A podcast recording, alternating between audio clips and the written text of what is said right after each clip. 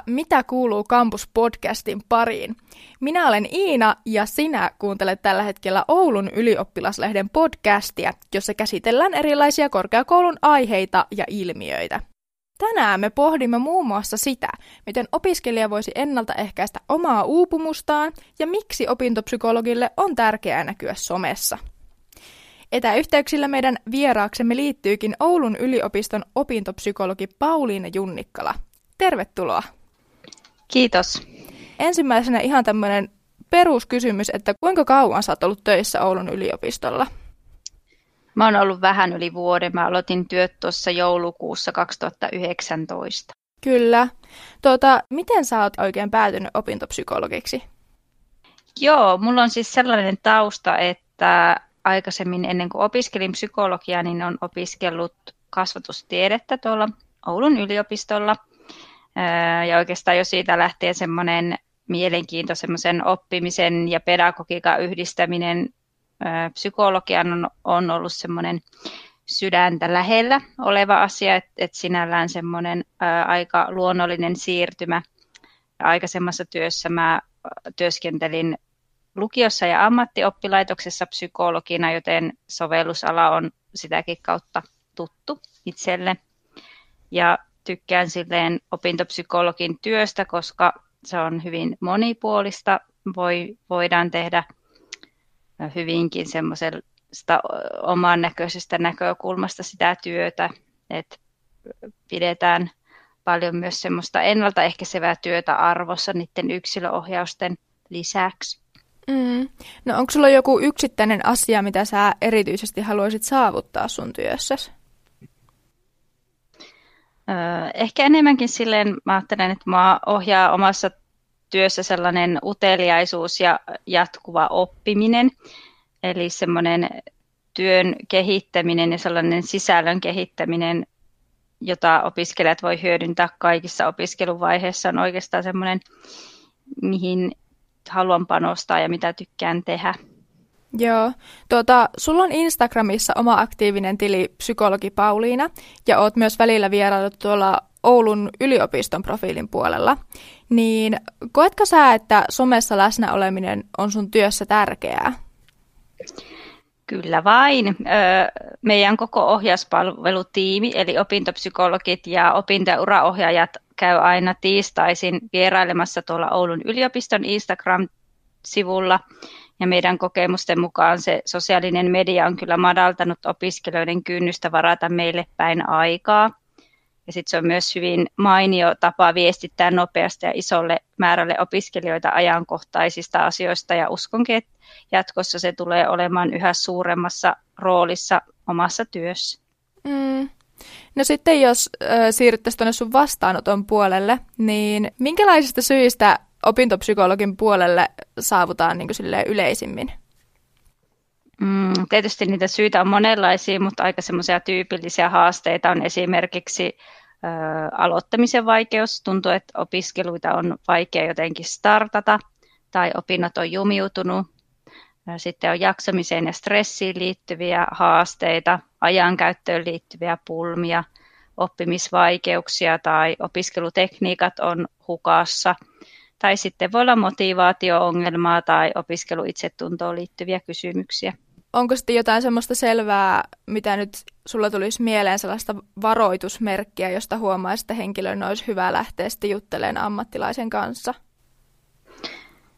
Mä ajattelen, että jos se opiskelu alkaa tuntua semmoiselta ahdistavalta ja sinne pöydälle alkaa kerääntymään niitä tekemättömiä töitä, Ö, opiskelija voi joko alkaa lykkäämään paljon tai sitten päinvastoin tuntuu siltä, että sille omalle vapaa-ajalle ei jää lainkaan aikaan. Ja sitten myös toki sellaiset stressimerkit, kuten univaikeudet, mielialan muutokset ö, tai ihan fyysisiä oireita, kuten flunssakierteitä ja päänkipua, niin ne on aina merkkejä siitä, että se oma tilanne on aika kuormittava. Ja ajattelisin, että mitä aikaisemmin on yhteydessä ammattilaisiin, niin sitä parempi. Silloin on helpompi myös katkaista se kierre, eikä ne asiat kasannut ylitsepääsemättömäksi esteeksi sille opiskelulle. Mm. Ö, opiskelijan tiehän kohti työelämää, niin se on tunnetusti tosi uuvuttava.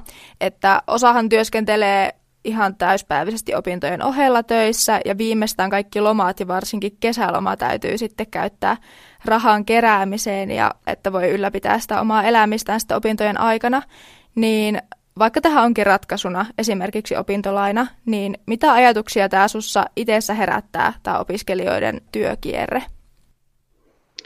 Tietysti se on huolestuttavaa, että omalla vastaanotolla tapaa opiskelijoita, jotka opiskelee ja työskentelee kokoaikaisesti samaan aikaan, joka sitten aiheuttaa luonnollisestikin väsymystä ja uupumista, eikä pidemmän päälle ole semmoinen kannattava ratkaisu. Usein tällöin keskustellaan siitä, että kuinka niitä töitä ja opiskeluja voisi yhdistää toisiinsa vähemmän uuvuttavalla tavalla. Ja meidän tiimissä on myös uraohjaajia, jotka auttaa näissä asioissa. Mm, no olisiko sulla jotain konkreettista vinkkiä siihen, että miten esimerkiksi uupumusta voisi tämmöisissä tilanteissa ennaltaehkäistä? No siinä aikatauluttamisen ja suunnittelun merkitys kyllä korostuu entisestään, että olisi tärkeää pystyä rajaamaan itselleen selkeät opiskelutyö- ja vapaa-ajat.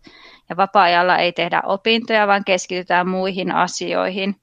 Yksi toimiva vinkki sille, jos huoliajatukset pyörii mielessä vapaa-ajalla, eli esimerkiksi mitä töitä pitäisi tehdä tai mitkä asiat on hoitamatta, on kirjoittaa ne johonkin ylös ja niihin voi palata sitten, kun seuraavan kerran palaa opiskeluun tai töihin. Ja toinen semmoinen tärkeä teema on priorisointi, eli kuin tärkeä tämä asia on niin kuin sinulle, pitääkö sun tehdä se sataprosenttisen hyvin vai riittääkö vähän vähempi suorittaminen tai onko esimerkiksi joku kurssi, johon voit palata myöhemmin uudestaan tai miten pystyt sijoittamaan sitä työtä siihen viikkoon, voitko olla esimerkiksi tietyt päivät töistä viikossa ja tietyt opiskella. Mä ajattelen, että sellainen opinto- ja työelämän yhteensovittamisen tärkeä juttu on se arjen balanssin ylläpito, eli muista myös levätä, liikkua ja syödä. Mm, ihan totta. Mulla tuli tästä mieleen, ää, useimmiten opiskelijoilla on se ongelma, että ei saada aloitettua jotain. Tai että on mm-hmm. vaikea päästä alkuun vaikka jossain koulutehtävissä. Niin onko sulla siihen jotain sellaisia vinkkejä, mitä sä oot yleensä sun sitten vastaanotolla antanut sellaiselle henkilölle, jo- jolla on niin kuin vaan vaikea aloittaa ja sitten ne asiat kertyy? No varmaan se aina sama vinkki, minkä annan kaikille, on nämä ajastinten käytöt, eli hyvin yksinkertainen kikka kolmonen, mutta, mutta toimii hyvin, eli tämmöinen pomodoro-systeemi, että opiskelet kaksikymmentäviisi minuuttia ja pidät viiden minuutin tauon, niin se opiskelun aloittaminen tuntuu paljon helpommalta, kun sä ajattelet vaikka, että okei, mä testaan tätä kaksikymmentäviisi minuuttia ja katsoin sitten mikä fiilis, tai se voi olla vaikka vaan vartti, mutta kuitenkin just, että et saa sen aloittamisen käyntiin, niin siinä sellaiset ajastimet, esimerkiksi semmoinen kuin forest-ajaste on ollut tosi suosittu. Siinä istutetaan semmoinen puu, eli tavallaan kasvatat omaa metsää sitten samalla kun työskentelet, niin se on myös ihan semmoinen visuaalinen ja, ja semmoinen tosi tykätty. Ja monet on sanonutkin sitten jälkikäteen, että ai piti tulla opintopsykologille asti toteamaan, että voisi käyttää ajastinta, että se on silleen kyllä hyvin, hyvin toimiva vinkki, mitä, mitä suosittelen käyttää. Ihanaa. No, miten sä itse sitten toivoisit korkeakoulun muuttuvan niin, että opiskelijalla olisi vähemmän paineita? No, jos miettii tavallaan oman ammatin näkökulmasta, eli opintopsykologin näkökulmasta, niin tulee mieleen tämmöinen opiskelutaitojen opettaminen kaikille opiskelijoille heti, kun tavallaan tulee korkeakouluun. Että usein se muutos tavallaan esimerkiksi lukiosta yliopiston tullessa on aika iso, niin siinä sellainen opiskelutaitojen oppiminen kyllä on isossa roolissa siinä mielessä, että se auttaa sitten myöhemmin jaksamaan ja eh- ehkäisee sellaista niin kuin just vaikka sitä opintojen kasaantumista, mitä ne opiskelutaidot voi olla, niin esimerkiksi ne voi liittyä just opiskelutekniikoihin, ajanhallintaan tai stressin vähentämiseen. Meillä on tuolla Moodlen puolella tämmöinen opiskelutaidot-kurssi, joka on kaikille opiskelijoille avoin. Ja meidän mielestä semmoinen ihannetilanne olisikin, että, että ensimmäisen vuoden aikana jotenkin niihin opintoihin saataisiin integroitua niitä opiskelutaitoja, että esimerkiksi harjoitellaan niitä opiskelutekniikoita ja ajankäyttöä osana niitä kursseja. että tämä kautta se soveltaminen just sun oman alan opintoihin sujuisi mielekkäästi. Ja sitten toinen, toinen semmoinen tärkeä teema on myös tietysti se, että kaikki löytäisi jotenkin semmoisen hyvän porukan ja olisi semmoinen kannustava ja jotenkin tukeva ilmapiiri sitten opiskelijoiden kesken. Mm, tästä aika tällainen luonnollinenkin siirtymä tähän korona-aiheeseen. Mainitsit tuosta ryhmäytymisestä ja hyvästä porukasta.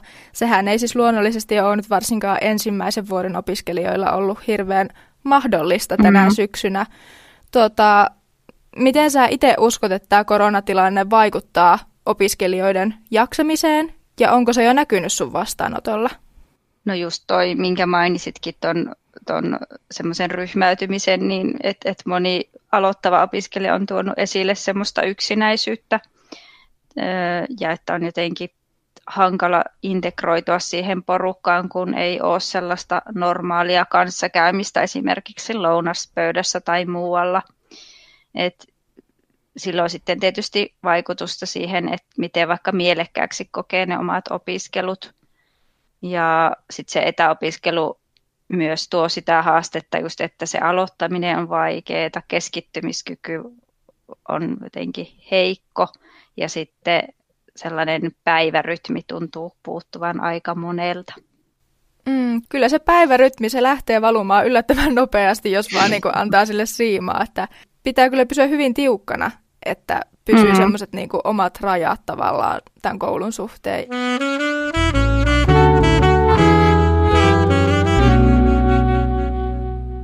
Meillä on ollut tapana kysellä meidän lukijoilta kysymyksiä meidän haastateltaville, ja tällä kertaa me kerättiin materiaalia tuolta Jodelin ihmeellisestä maailmasta, ja tuota, jos lähdettäisiin näitä kysymyksiä purkamaan, niin mihin sä olisit kaivannut omina opintoaikoinas apua? Minkälaisia ongelmia?